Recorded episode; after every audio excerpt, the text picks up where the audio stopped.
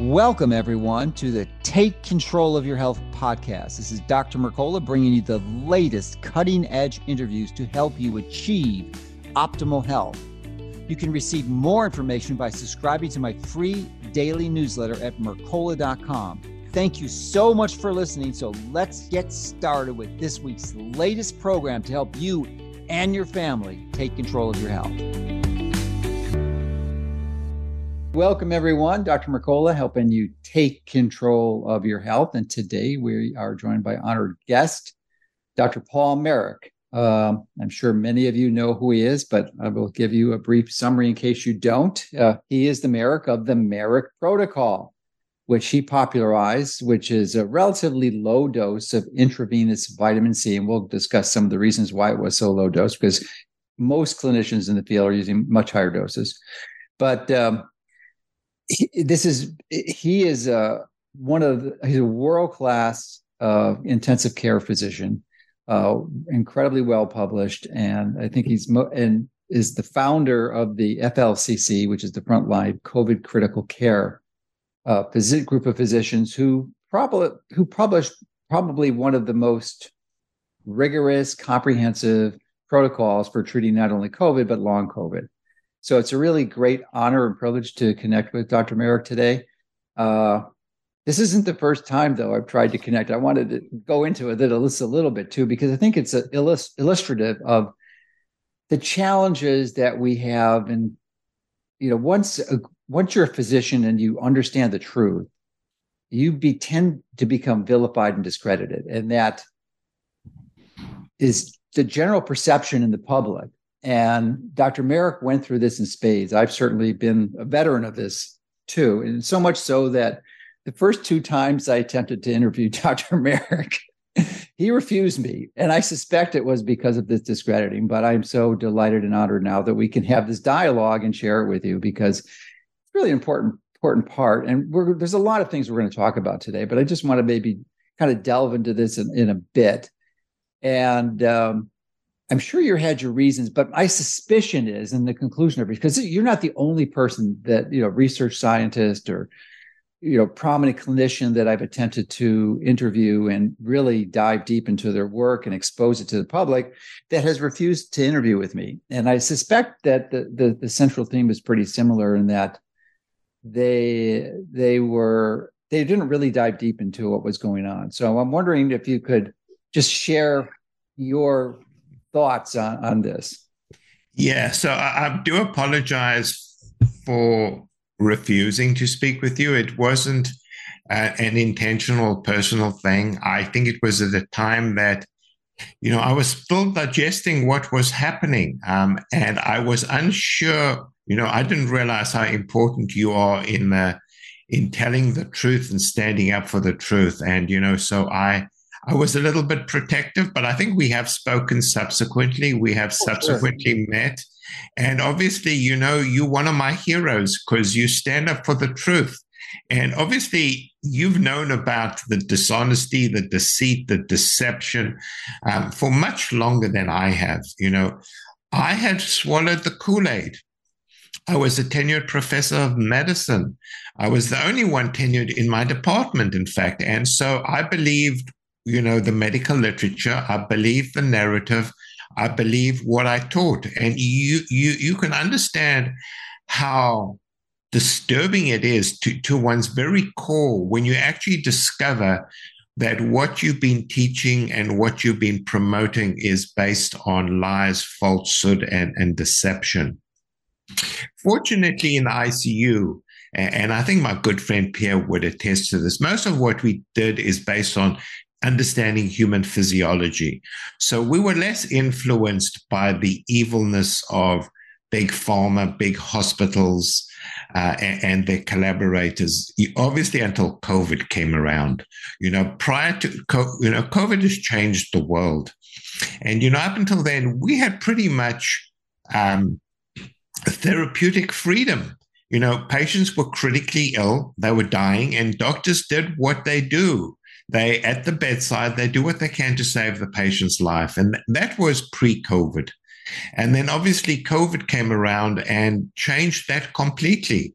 Indeed, as you know, um, we had a really successful protocol for treating COVID uh, in the hospital. That's how we really started, you know, the Math Plus protocol.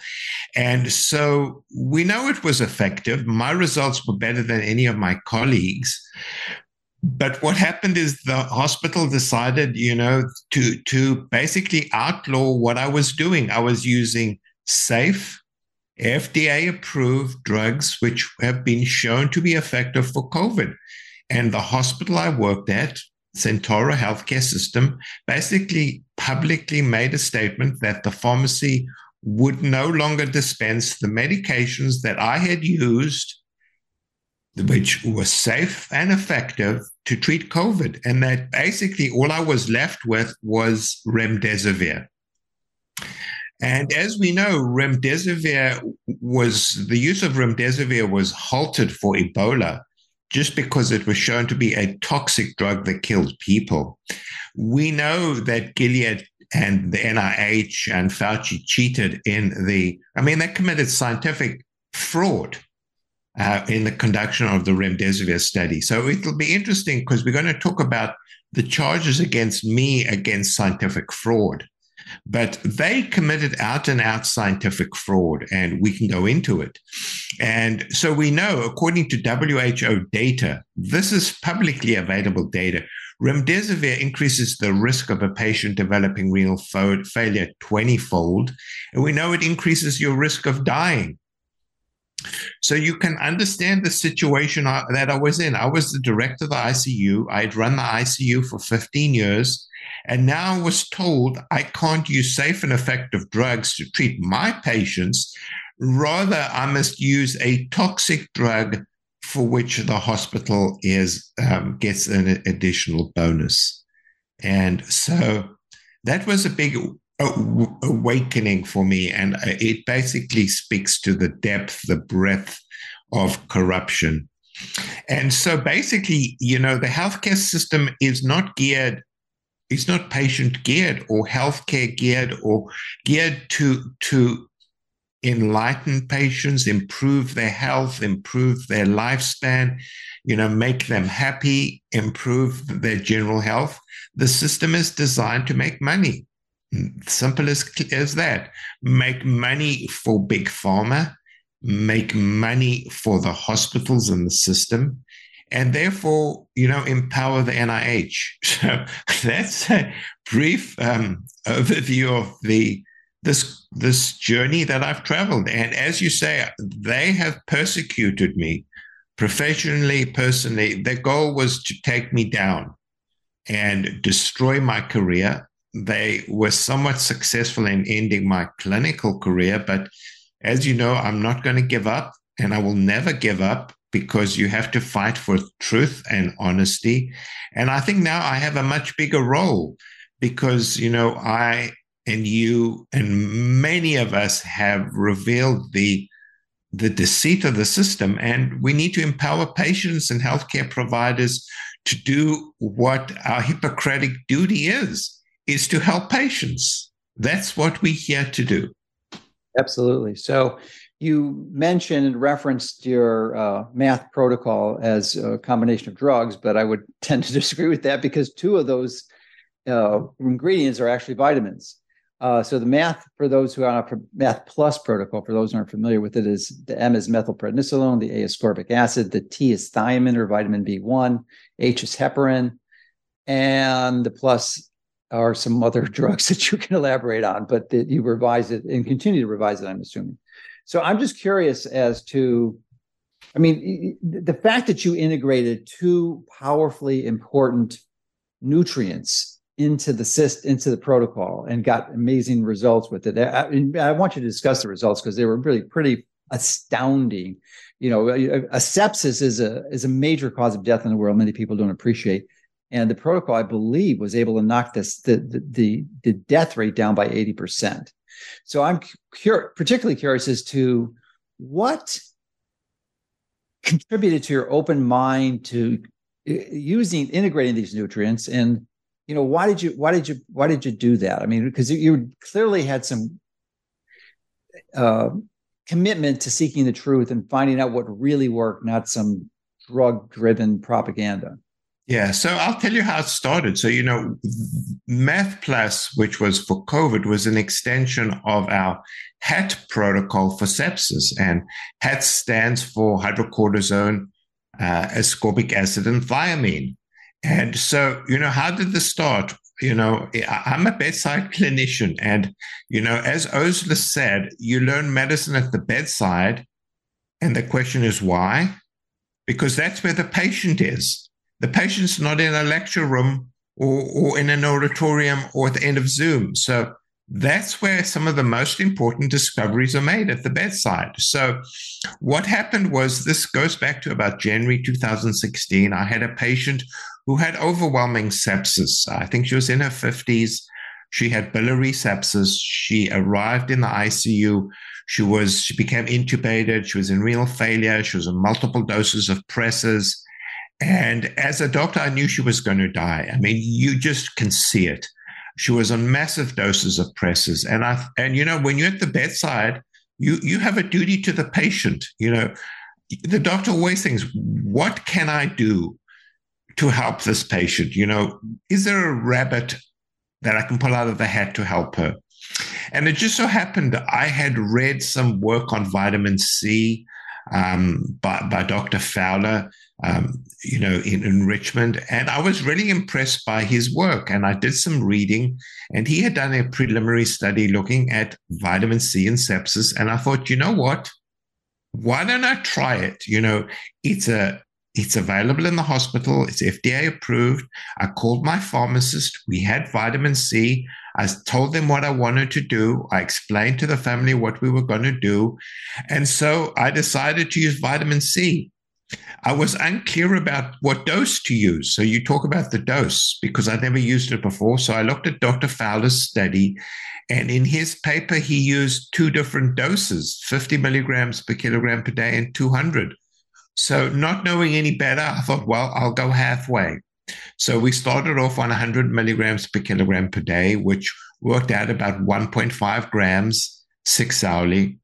And I thought, you know what? Vitamin C is anti inflammatory. I was always very impressed with hydrocortisone for sepsis. And more recently, like a week ago, we now have a paper proving the life saving benefit of hydrocortisone in pneumonia. So you know, this wasn't a something I'd sucked out of thin air. And then I added thiamine because of its multiple beneficial effects. So at first, I thought it may protect against um, oxalosis with um, vitamin C, but you know that wasn't true. But thiamine actually has important effects in um, intermediary metabolism, mitochondrial function, um, energy metabolism, and patients with sepsis are often both vitamin C deficient. In fact, they're all vitamin C deficient as well as thiamine deficient. So that was the initial rationale for this. And, you know, I thought, well, what do we have to lose? Uh, I was convinced the next morning when I came to work, she would not be with us. And I can tell you, I was completely dumbfounded and stunned. The next morning, she was sitting up in bed. She was off her pressor agents. She got extubated. Her kidney function had improved. And she left the ICU three days later. I was stunned. Our nurses were stunned. The residents were stunned that they'd never seen such a thing. This is a woman who we knew was going to die, and she walked out of the hospital. She walked out of the hospital. So, you know, when you see something like this, you say, wow, wow, maybe that was just a, a fluke. It was just a lucky thing. So I did it again and again and again and exactly the same thing happened. So we started this as a protocol in our ICU, and this was endorsed by our nurses because they could see the dramatic effect. I mean, the nurses tell the truth; they're the ones at the bedside, and they they could, you know, they saw their patients came off pressors very quickly. They came off the ventilator, and they they were my biggest supporters. Although the hospital tried to um, the shenanigans trying to silence them, as we'll see. And at one point, I thought about doing a randomized study, and I discussed it with my nurses, who said it was it was immoral and unethical to do such a thing, because how we have a treatment that saves lives, and now you want to randomize patients to placebo. How's that ethical? So they actually dissuaded me from doing a randomized study. So that's why, you know, we continue to do what we did. And, you know, we published our prospective observational study. And, you know, what we did is we compared our data to retrospective data. We used the same selection criteria and we showed a, a significant reduction in mortality from about 40% in ICU to 8%. So these were patients who met certain criteria who were vasopressor dependent, means they required blood pressure medication to support their blood pressure. These were people at high risk of dying. We showed this dramatic reduction in mortality. And so at the beginning, you know, I was a hero at the hospital. They they thought that this was the most wonderful thing. They supported me, they endorsed me, and the dean supported me. So, you know, at that point I was a hero. But with time, as the um, you know, the media and the um, forces that be started playing out, I became less, and less and less popular to the point, obviously, as I told you, when it came to COVID, um, I was a pariah um, and they wanted to destroy me. And so there is some interesting stories associated with this, and I had really forgotten. So at that time, you know, in the, in the early or late uh, to 2017, 18, sepsis was a big deal in hospitals, and it was used as one of the indicators of the quality of hospital care, and CMS had quality indicators. So, so hospital sepsis mortality was was a big deal, and so there was a company called Truven, which then became, I think, IBM Watson, and then became some other company, which basically contracted with CMS to report hospital data. So this is completely independent of me. And so what happened is they actually provided the CEO of the hospital with the hospital mortality data. And at that time, the CEO was a this CEO, not the subsequent one, was a very nice man. He was communicative with me. He was respectful of me. He was respectful of what we were doing. He was a kind man. Obviously, that's why he didn't stay there too long, but he actually provided me with the data. So this was independent data from a, a data analytics company that showed that since I had introduced the protocol in the hospital and mainly in our ICU, the hospital mortality from sepsis fell from 20% to 8%. And so that's independent data, you know, verifying um, you know the effects of of this intervention um, but obviously you know after that things uh, turned um, pretty bad and um, pretty before, before, we go there let me just hold you on for a moment because i had a few questions with respect to the actual intervention that you'd established which i think you, you know you're a pioneer and you've established this in the, in the conventional medical literature you're an astute researcher with respect to reviewing the scientific uh, literature to have validation and support for your clinical recommendations. So, you know, you initially started at 1.5 grams every six hours of the vitamin C. And I'm wondering two things. One, if your if your subsequent review of literature and clinical experience has supported a higher intervention. Um, and secondly, if you uh, with your understanding of the, the, medical science, what do you believe is the mechanism for vitamin C or ascorbic acid being useful in sepsis?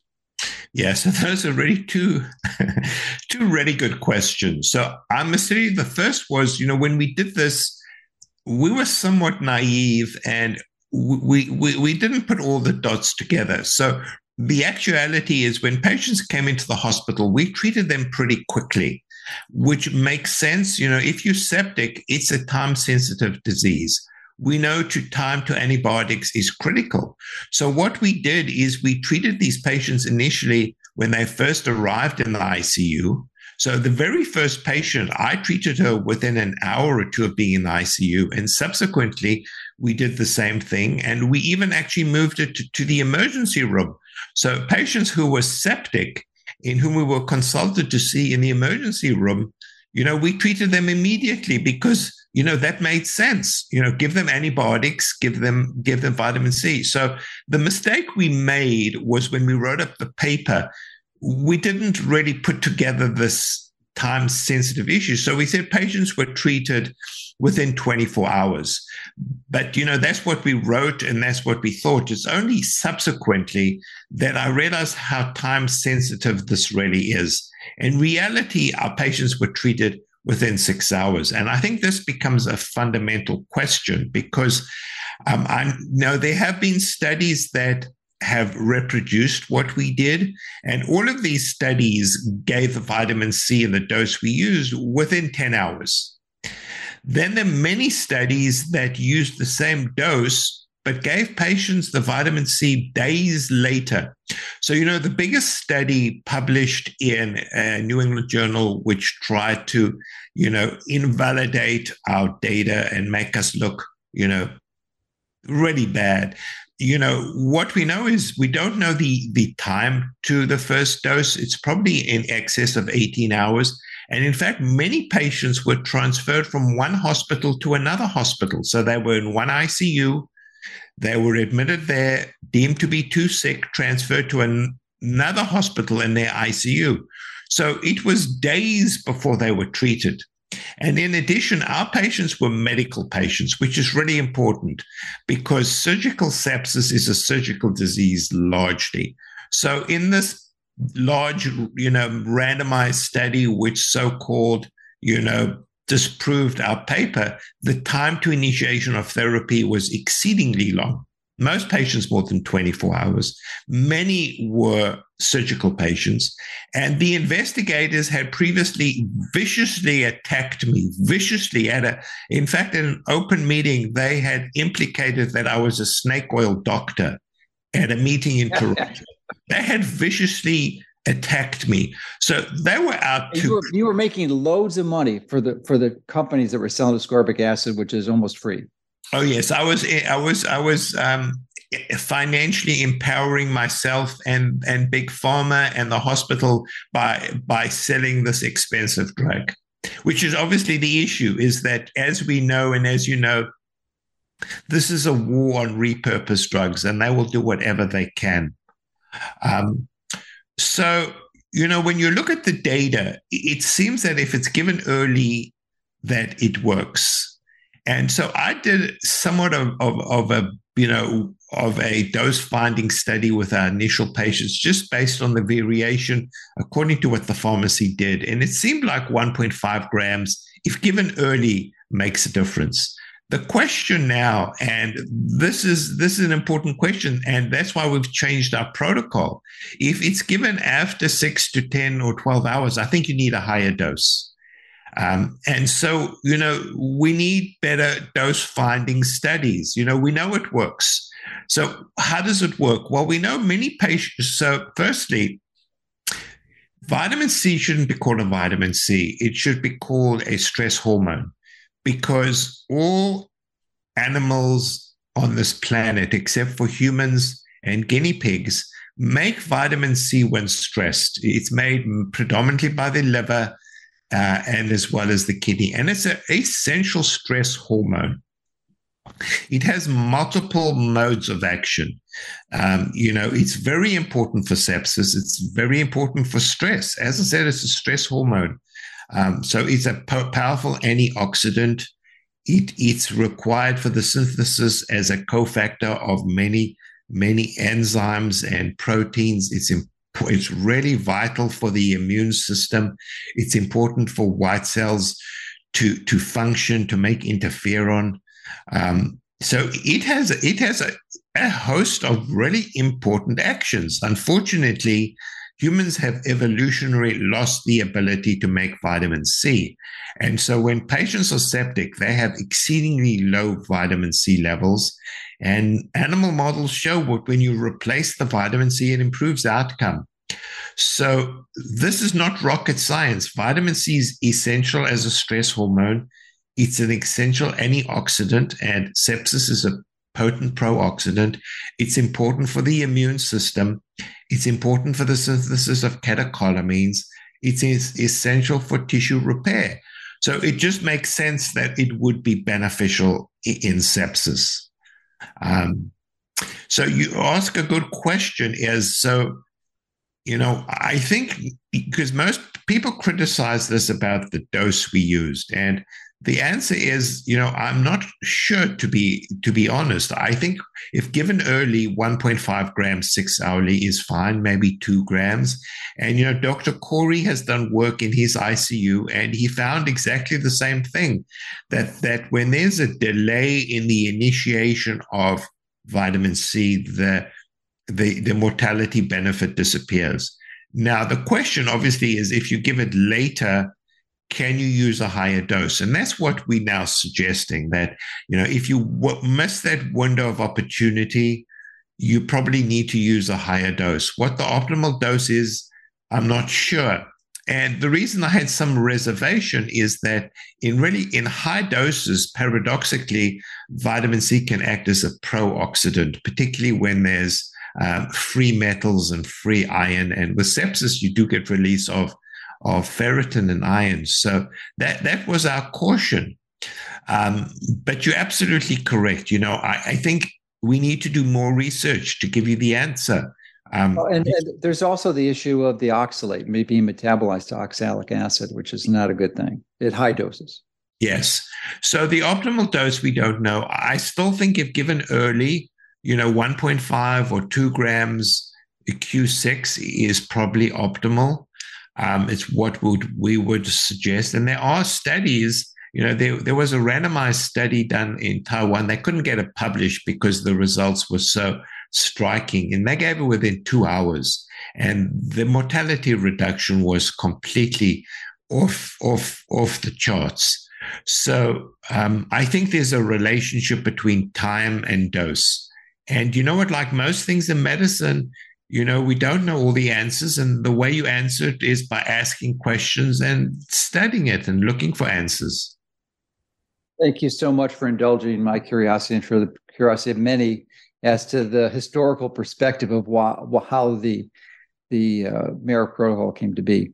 So from there, I think now that we've established that, we can review what's happened to you as a result of implementing this because it's pretty interesting not surprising but interesting certainly that uh, what's happened uh, you actually I, I, st- I don't really have the full update now because I know that the your board certification, which I believe is the American Board of Internal Medicine, uh, moved to remove your certification. When and that's you know so what? Who cares if you're certified from them? Well, it's a big deal because you're once you lose that certification, you're not eligible for seeing patients having having patients that you see have their insurance cover your services.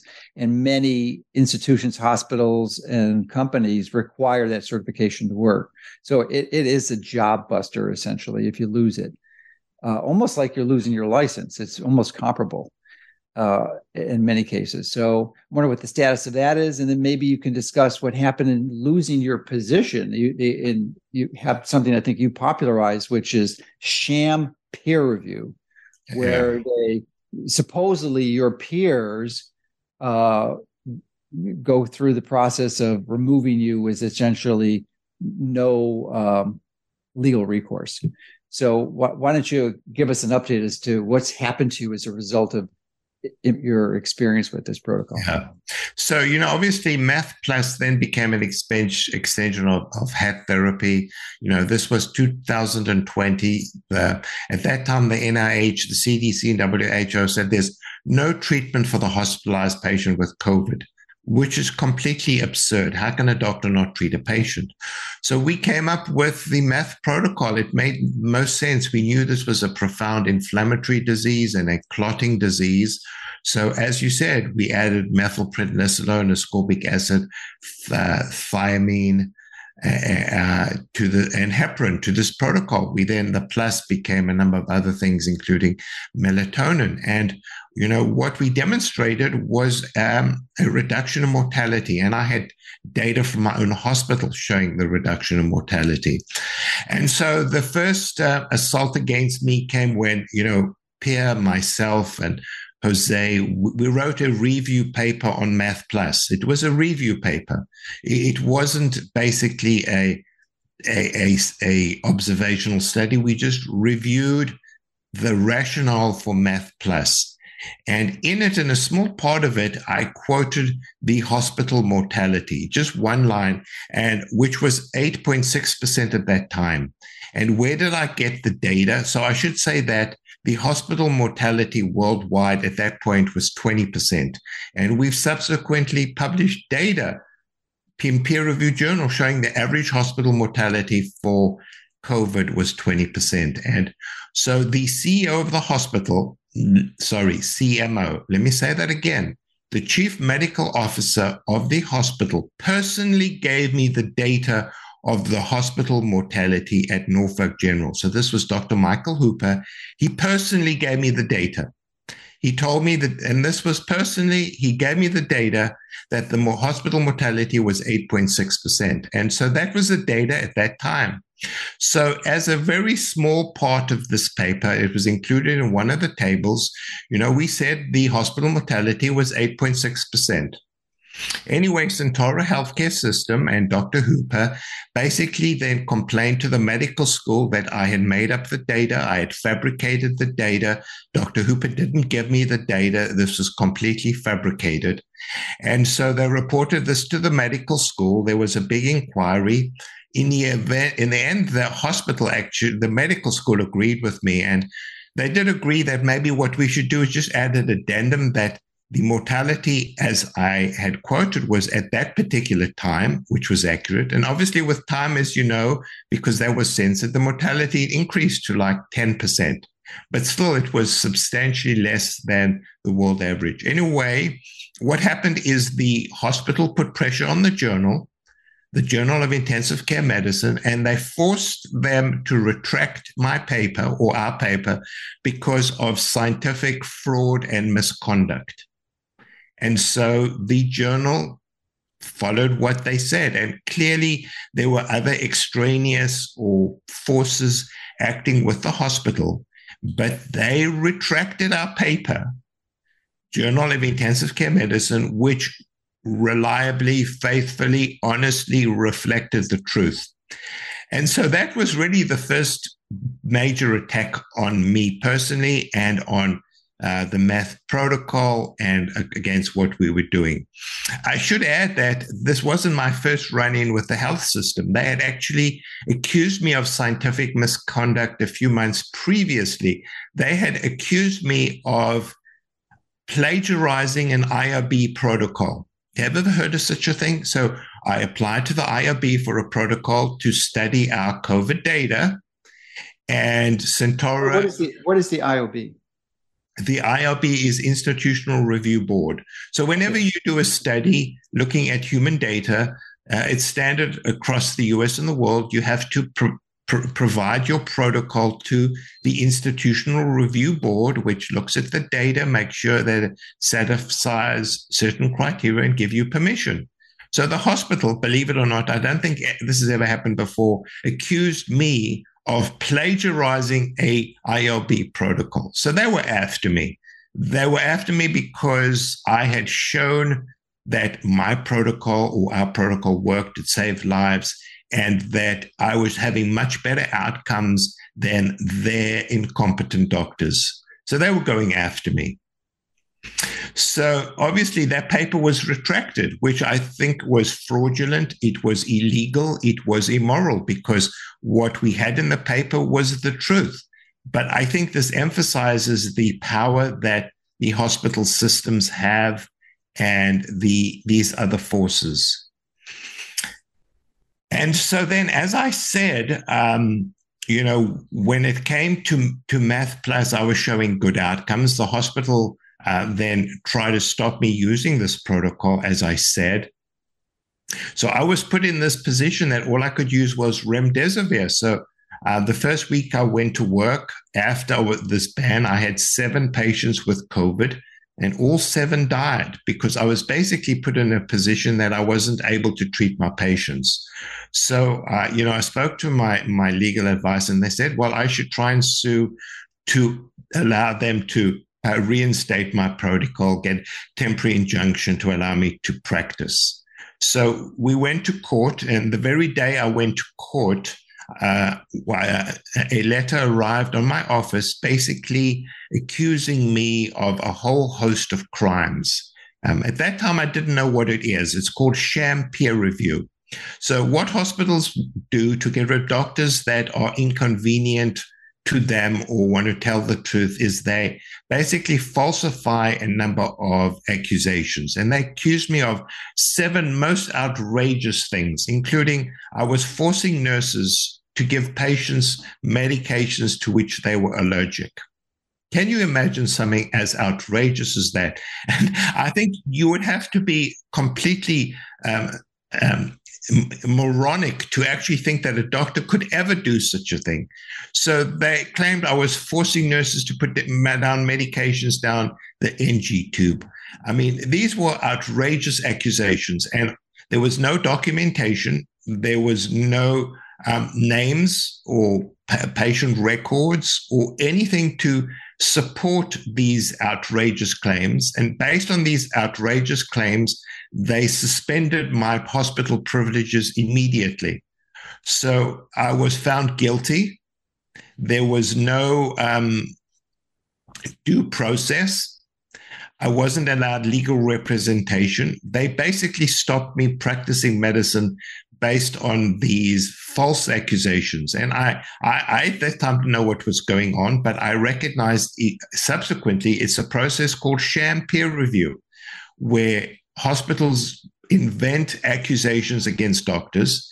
And the system is such that because you don't have um, due process, you found guilty, you assume to be guilty, you can lose your license and your privileges, and they get away with it, and you're not allowed legal um, support. So I then went to a hearing, which was indeed a uh, a kangaroo court. Um, it was me. I wasn't allowed legal representation with about 25 hostile people. And so they knew the previous charges were completely bogus. So they did what sham peer review does is they changed the focus. So they didn't focus on the previous terrible crimes that I had committed, but now they basically said I was a horrible individual. I was promoting a, a, an atmosphere of retaliation, distrust, uh, I had angered people. I had annoyed people.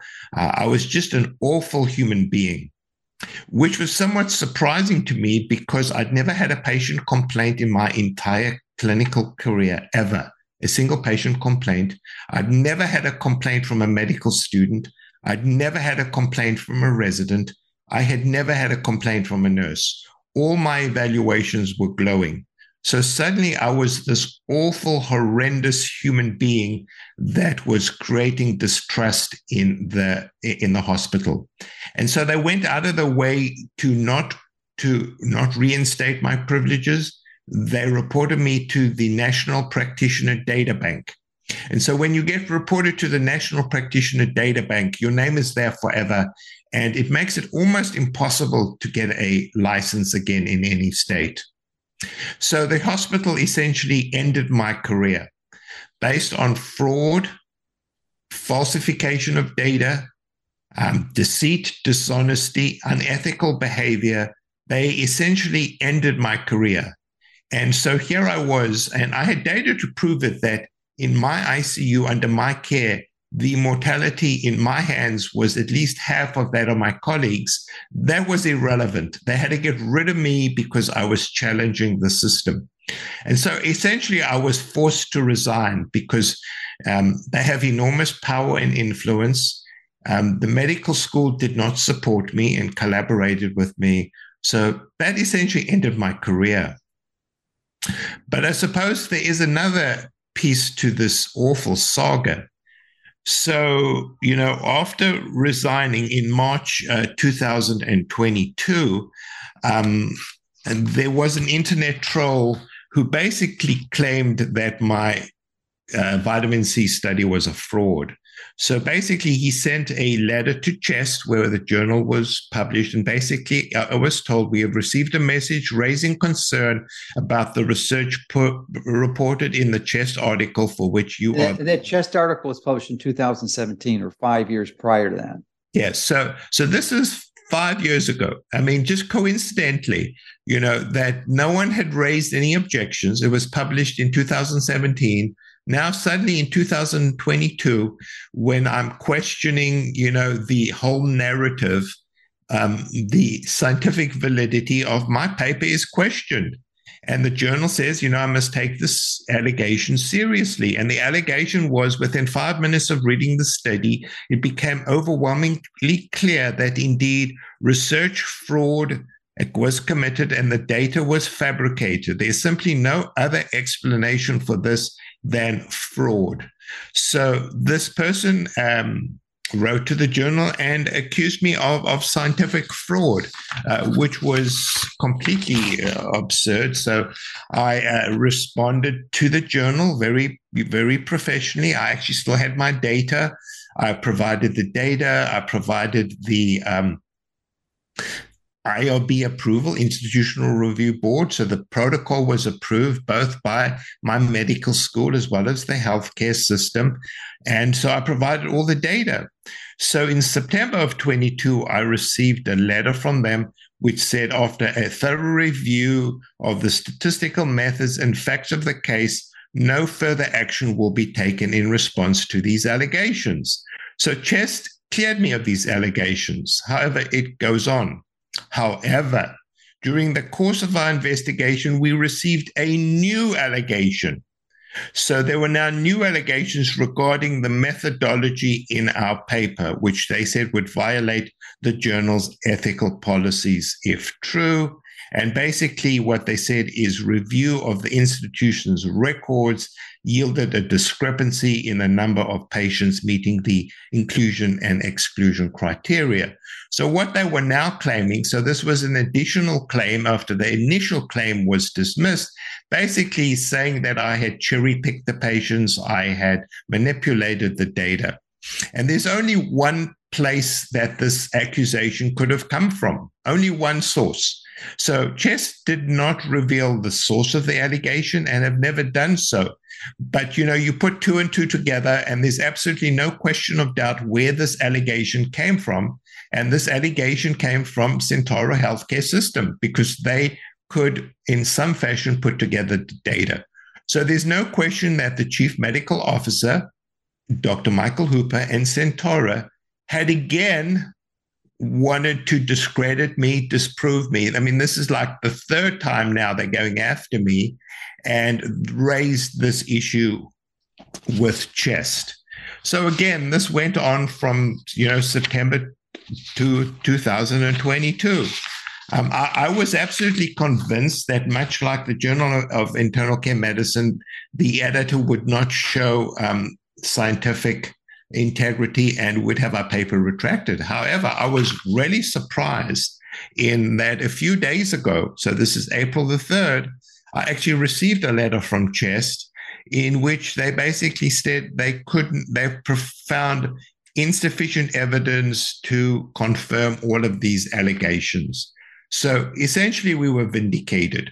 What they, what they did want us to do was to make two small changes to the methods section so the uh, results stayed the same, the conclusions stayed the same. And basically, they just wanted a clarification in the method section, basically stating one, that the patients, which I said were consecutive, were not consecutive.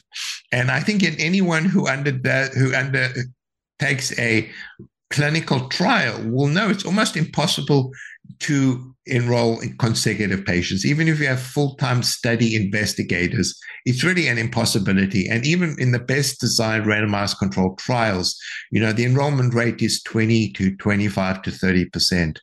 So they had to say something. So it's really inconsequential because, as they said, it, it really didn't change the outcome. And then they wanted to say that, you know, we said we treated patients with one gram every six hours, and they wanted to say we targeted one gram every six hours, which, which again just means that although that was our goal, sometimes the pharmacy didn't you know, comply exactly within six hours. So these were really inconsequential changes. So in a way, they they validated our study. They vindicated me. They vindicated the protocol. And so I was really pleased that Chest actually drew a a, a, line in the sand and said, you know what, we're going to look at the data, we're going to look at the science, and we're going to stand for the truth. So, although Chester dragged their heels and weren't that responsive. I'm really appreciative to Chester and the editor for, you know, standing up for the truth. Unlike the previous editor who basically committed fraud because he allowed our paper to be withdrawn based on false allegations. And so that's this um, awful saga um, as best I can tell you. So clearly, the healthcare system were targeting me. And I, I, think it was the healthcare system and probably their supporters.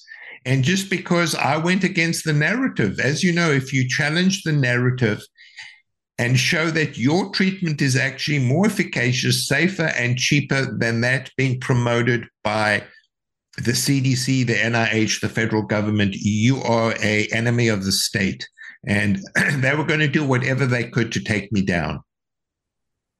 Well, thank you for sharing that and uh, giving us the update as to the current status. And I'm also curious if you'd if you care to go into some of the personal aspects of this with respect to your health, because not only had you bought the uh, conventional narrative hook, line, and sinker for patient care, but for also your own health care. And I think prior to COVID, you had developed a metabolic illness and suffered with diabetes. And I, I just wonder if you could uh, describe your process of understanding that what you were doing wasn't working, and then you in, embarked on an, an intervention which essentially allowed you to regain metabolic flexibility, lose, I don't know, at least 50 pounds or so. And I, I believe are not diabetic at this point, type 2 diabetes. So, uh, if, if, you can expand on your personal health journey as sure. a result of this this experience. Sure, Joe. So, you know, obviously, what happened with COVID is it shone a bright light on corruption, deceit, and dishonesty that had been there for decades 30, 40 years, but none of us had seen. And so, once I started looking at protocols to treat COVID patients, um, I discovered that much of what we've been taught at medical school, what of, much of what the journals publish is false, fraudulent, and perpetuated by um, big pharma. And diabetes, you know, and metabolic dysfunction is part of that. You know, if you believe the narrative, type 2 diabetes is a progressive metabolic disease. It will result in complications, cardiac complications. You're going to use, lose your your legs, you're going to have kidney disease, and that the only treatment is basically expensive pharma drugs, that it's a progressive disease. And that is completely false. It's a lie. Um, and this becomes important because it's projected that by the end of this decade, half of the world's population are going to be obese and over 20 to 25% will have type 2 diabetes. So the implications are enormous. And so the bottom line is Type 2 diabetes is a metabolic disease. It's a metabolic disease due to bad lifestyle and really bad eating habits. Really bad eating habits. So, you know, us Western people, um, I, I used to follow this. You know, we eat all the time, we snack all the time, we be basically become, uh, and this is part of the food industry's goal is food is is basically has addictogenins addictogens in them so glucose processed food starch becomes an addiction most of us are glucose addicted and it's in fact more addictive than cocaine and so it creates this vicious cycle of insulin resistance if you insulin resistance it prevents leptin and the other hormones acting on your brain. So you continually hungry. If you continue hungry, you eat more. It causes more insulin resistance. So it causes this this vicious cycle of overeating carbohydrates. So let's be clear processed food and carbohydrates are toxins to the body. There is no requirement that the human has to eat carbohydrates. While there are essential proteins and essential fatty acids, they are not essential carbohydrates. And so, you know, this is the um, the myth that's propagated of you know low low low fat, high carbohydrate. And this was this myth started in the 1960s with Ancel Keys uh, propagating that saturated fat was bad, promoting vegetable oils. And in, so indeed the, the uptake of vegetable oils and carbohydrates went up in, in, you know exponentially. And if you go to the stores now, you'll see everything is low carb. And so if it's you know if it's low carb sorry is low fat. It's low fat because fat has been stigmatized. So if it's low fat it must mean that it's high in carbs and um, it has high carbs and vegetable oil. So so what i did is i changed my diet. Firstly i started intermittent fasting. And so i've got to the point now where i eat once a day. And remarkably i'm not hungry the rest of the day and I started eating real food, real food, not processed food, uh, not carbohydrates. I've significantly reduced my intake of carbohydrates. I try avoid carbohydrates. And so by changing my diet and lifestyle, which is a simple thing, and in fact, intermittent fasting is not difficult because once at the beginning, it, it takes a bit of time to get used to, but once you're used to this, you you don't have this uh, terrible hunger. It's easy to do. Uh, and there are lots of ways of doing it. So I actually am now off my diabetes medicine. My fasting glucose is down to 100, where it used to be like 150 or 160. My hemoglobin A1C, the probably the best marker of diabetes, went from 7.1 to 5.6. So you know, I've demonstrated personally that if you change your lifestyle, eat, you know, eat a diet that that we were designed to eat, you know, the diet of uh, Paleolithic people. You know, we, we weren't made to eat five or six times a day. Many Western people spend 14 hours a day eating. And what do they eat? They eat processed foods and foods high in carbohydrate. So if you go back to basics, to you know the way our body was designed, you eat fewer meals with nutrient dense food, not processed food. Probably the worst food on the planet is breakfast cereal, which is nothing more than sugar and processed carbohydrate, which is fed to our children. Um, it's a toxin. And so through this journey, you know, I have changed my lifestyle, I've changed the way I eat. And, um, you know, hopefully we can help other people. And then what I also discovered is that there is an ancient Chinese herb. It's called berberine. It's been used for 3,000 years, which is probably the most effective diabetic medication there is. It's very effective. And this has been demonstrated in really good, well designed trials. The reason most people don't know about it is you can't patent berberine, can't patent it. So no one can make money from selling berberine. So therefore, there's no financial incentive in promoting it. So um, it's cheap. It's over the counter. You can get it on the internet.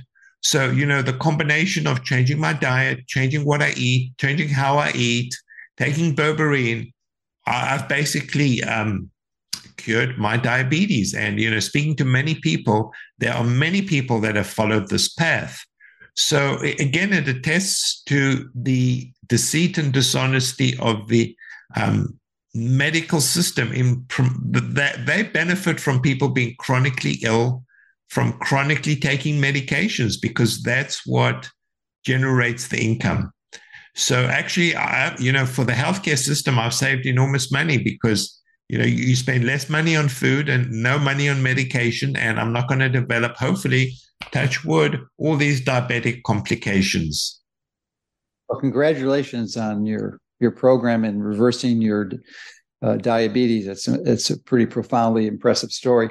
I I used to feel I, I agree with 90 95 percent what you said, but and used to agree with everything. But uh, for the years, I've refined that. I think with some important components that I think would be useful to share on some of the points that you mentioned. And you mentioned that there's that well, t- two big points uh, is that the, there are essential fatty acids, and I'm actually in the process of writing a paper. We'll be submitting to Nutrient as a review for omega six fats, uh, and I, am pretty convinced that that's a misnomer. That the the data does not support that omega six are essential fats. Uh, it was an aberration that was done a little over 100 years ago. This study was published, and it's just persisted in the literature. So there, I don't believe they are essential it, it's sort of a mood issue because it's impossible, virtually impossible to not get omega 6 fat if you're eating food. But the central core of what you said and, and it is the time restricted eating, massively important, massively important. And the, the, the, the complication though is that if, if you ha- have a situation like we were, we're overweight and had florid diabetes, it's going to work phenomenal. And, and restricting carbs is really, really helpful, but it's a short term intervention. It's kind of like how vitamin C or ascorbic acid is really useful for treating sepsis, but you don't want to give someone vitamin C a gram, two grams every six hours for the rest of their life. No, no, it's a short term intervention. And when you treat the problem, then you shift. So the the issue is is that uh, as I see it, that you don't really want to restrict the time restricting to one meal a day like you're doing now. You really want to certainly less than 12 hours, but once you've achieved metabolic flexibility as you have, you want to extend the eating window to no less than four hours a day. And the older you are, the more important this becomes to probably range between six and 12 hours a day and not the same every day to mix it up to get a little bit variety and variability in there. Yeah, and, so can interrupt? Yeah, I agree with you. So, you know, originally I, I, did eat one meal a day. I've now increased the window. So I agree with you. So, you know, once I achieve what I achieved, I now increase the window to about four to six hours. So I do. You may even want to go more than that too. I mean, I would not go below four to six hours for sure. And the other thing is that the carbohydrates you mentioned, carbohydrates are not essential. There's no RDA for requirements. And that, that is true. Your body can live without carbohydrates, but it can't live well. Um, assuming you're metabolically flexible, if you're if you're not getting enough carbohydrates, your body absolutely there, is a requirement for it. Your body, if you don't eat it, your body's going to make it. The way it makes it is it liberates a hormone, which you know in high doses is a problem. It's called cortisol. Uh, and that can in- lead to increased inflammation. And that cortisol causes your liver to in- embark on a process called glucone- gluconeogenesis, which makes gl- glucose. So that but a second the, the complication of having your body liberate cortisol is you have inflammation and that is not good. So you you really want a certain you a, a, a baseline of carbohydrates. In fact i'm embracing this so much i have about two to 300 grams a day you know and, and the, from healthy carbs. That the central core what you said is true. You don't want to avoid you don't want to have any any processed foods and this includes processed sugar. The culprit that i think is mistakenly targeted is carbohydrates, but it's very specific. It's processed sugar. Typically, in the we haven't had since 1970. I mean, never existed before 1970, which is high fructose corn syrup.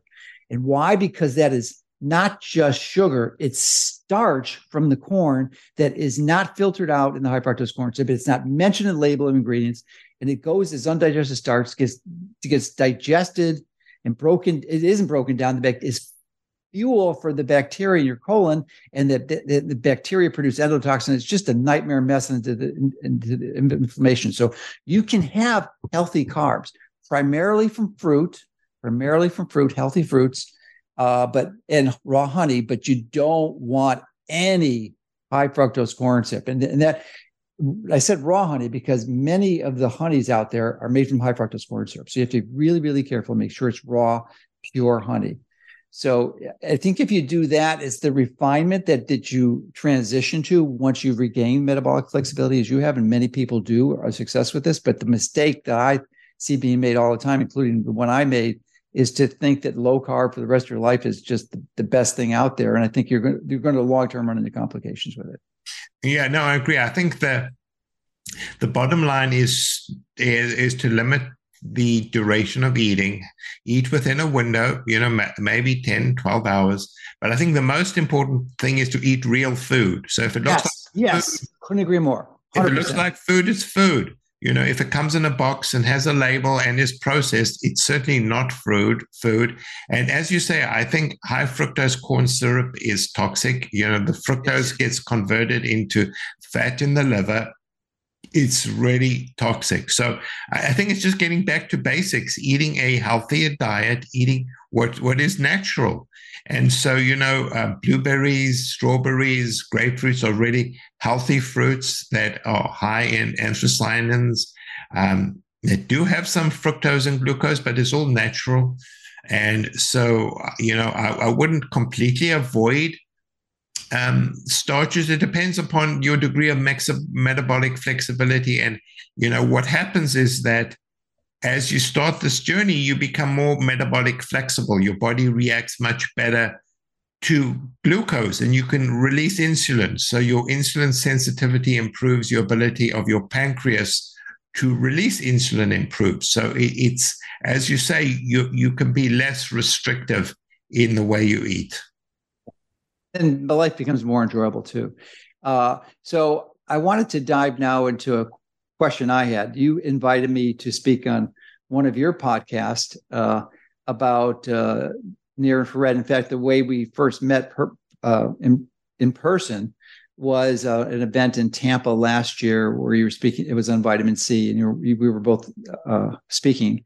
And I introduced. We had dinner, and I introduced you to the red light. Well, near infrared sauna, and you became intrigued with it so much so that you wanted to see the literature, which is what I really respect about your approach, is that you really want to dive dive deep and understand it from a physical science perspective.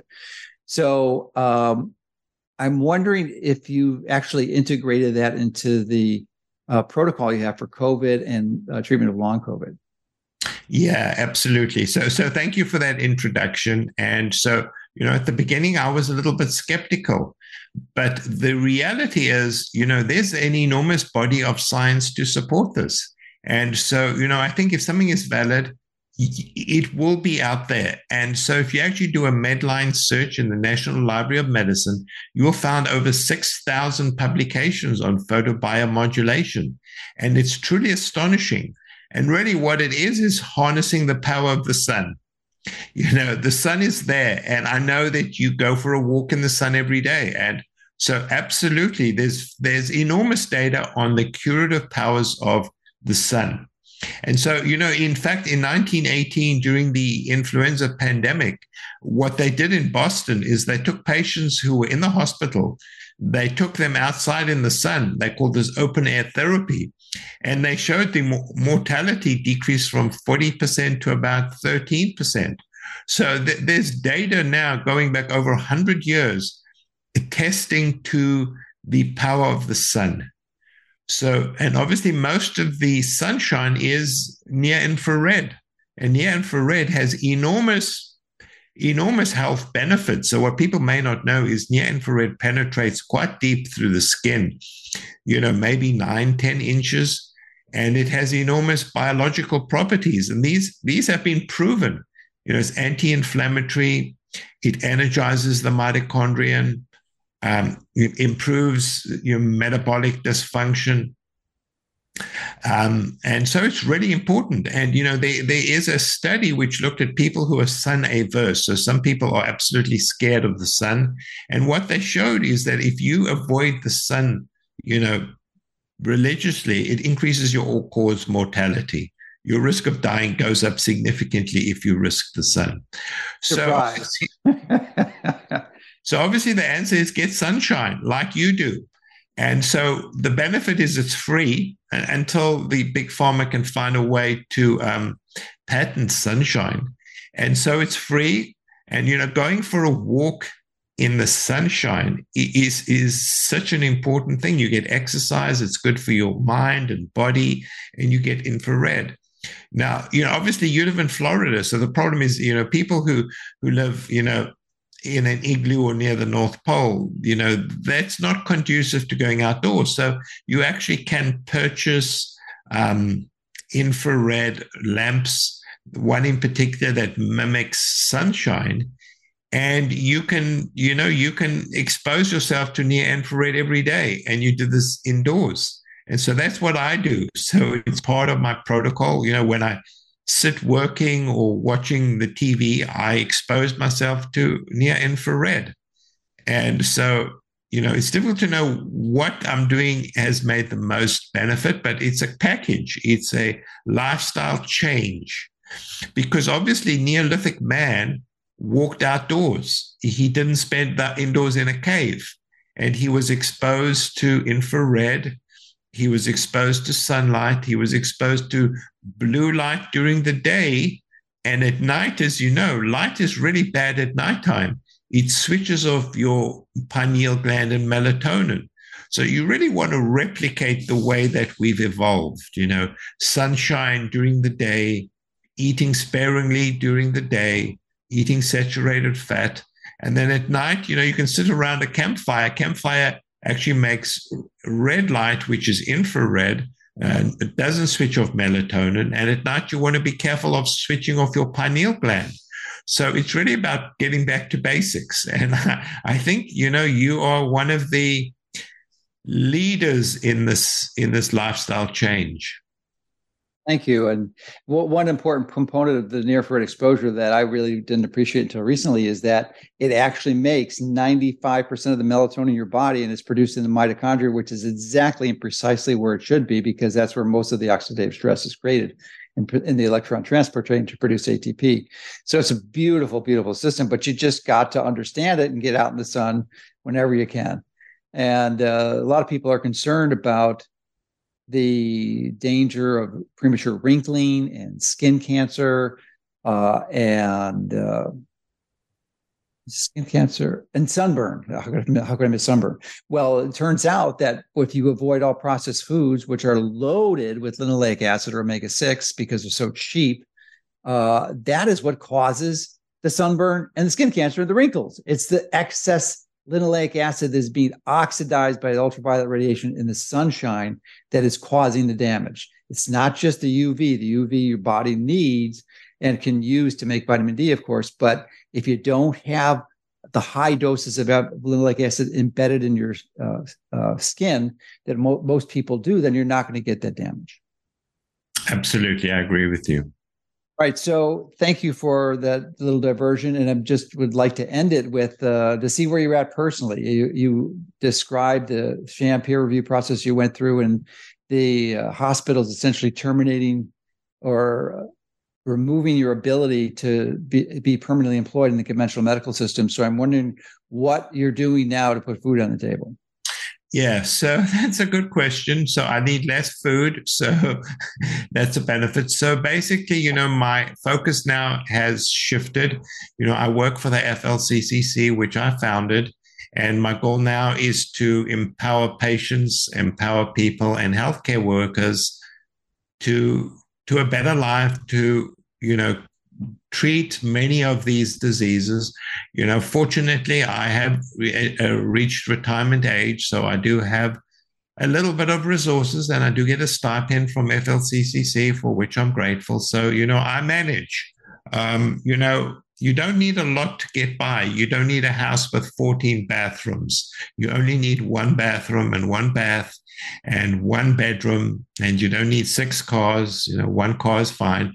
So, good kitchen. got it. Can't forget the good kitchen. yeah. So no, I have a good kitchen and I have a good bathroom, and those those are the essentials. And you know, people, you know, you don't need a lot to live by. You know, so in a way, maybe I've become a minimalist, and so you know, I'm happy with what I'm doing. Um, I, I I've seen the light, and you know, my goal is to help as many people as I can. And I think that gives me enormous satisfaction knowing that I can help people change their lifestyle to improve their health, their happiness, and their well being. Terrific. So, if people wanted to know more about what FLCCC does, can you tell them how to get more information, the places they can access that? Yeah. So, the best is to go to our website, uh, which is flccc.net flccc.net. And there you can download a whole bunch of protocols, you know, how to prevent COVID, how to deal with influenza. Uh, there's a protocol on intermittent fasting, good foods, bad foods. We have the diabetes protocol. And so actually I'm working on a new protocol, which I'm really very excited. It's going to take a little bit, bit of time to do, is the metabolic approach to treating cancer and the oh. enormous number of repurposed drugs that are available to treat cancer. Because much like diabetes, patients with cancer can empower themselves. And so I'll tell you about a remarkable study. Um, you know, cancer is a disease that touches everyone. I'm not sure there's any family that hasn't directly or indirectly. So there was a paper, peer reviewed paper in a prestigious medical journal um, that was randomized controlled study. So exactly what the ivory tower people want that looked at three simple interventions to reduce the risk of cancer. Three. And basically these were vitamin D, your favorite, omega-3 fatty acids, and home exercise and not smoking. And they showed that this, these simple interventions reduced your risk of cancer by 50%. Isn't that important? And so there are some other things I would add to the protocol. Melatonin actually is very important in, in preventing cancer. There's really good data that people who have low melatonin levels have much higher risk of cancer, particularly breast cancer. That nighttime workers who have a disturbance of their circadian rhythm are much higher risk of getting cancer. In fact, night shift worker, working is considered a, a type 2 carcinogen. So there, there's simple things you can people can do to empower themselves to both reduce their risk of getting cancer, and if they have cancer, they can work with their oncologist in you know in an integrative um, adjunctive way, which will allow a reduction in the doses of toxic chemotherapeutic drugs. So I think this is, this is a really exciting area of uh, endeavor. And Dr. Thomas Seyfried from Boston College uh, was sort of a pioneer in that area. He's written books and papers on this too. I wonder if you're using some of his work. Oh yes. So his his book was actually the impetus of me going down this path. I mean, his book is brilliant. He he is a true scientist. Um, uh, I'm absolutely astonished by the depth and breadth of his research. And you know, once you read his book, it's perfectly clear um, that this is a metabolic disease and it can be controlled by metabolic intervention. So I think he is a pioneer and he's for me he's changed the complete direction. And so this is not based on you know hearsay or snake oil medicine. This is based on really high level scientific investigation. And so he he is a pioneer and it really is his work which gave me the springboard uh, and the encouragement to to follow this path. Good guy for sure. I've interviewed him a few times. So, uh, well, congratulations. You keep up the great work and persevering, and I'm glad you transitioned to a place where you can reduce your stress because you're not being harassed by the medical system. And uh, congratulations also for vindicating yourself from the allegations of the troll uh, that tried to get your your paper retracted. So it looks like things are going in the right direction, I'm really glad for, for that. And uh, so happy that you are now metabolically flexible and will be with us for a few more years because diabetes, having diabetes and 50 pounds overweight is not a good prescription for living a long life. Yeah, and you know, you say something really important: stress. Um, I, I think people don't uh, appreciate how bad stress is for the body, and persistent cortisol levels. And so, you know, I have a, a, continuous glucose monitor and I can monitor changes in glucose. And when I am stressed, uh, it does a terrible thing to my blood glucose. It doesn't matter what I eat. So I think you know people need to develop methods of dealing with stress. You know, um, you know, relaxation techniques, stress mitigation techniques. I think are really important. So part of it is diet, part of it is the sun, part is infrared. But as you say, I think mitigating stress is so important. Well, you keep up the great work, and I'm sure we'll talk again soon.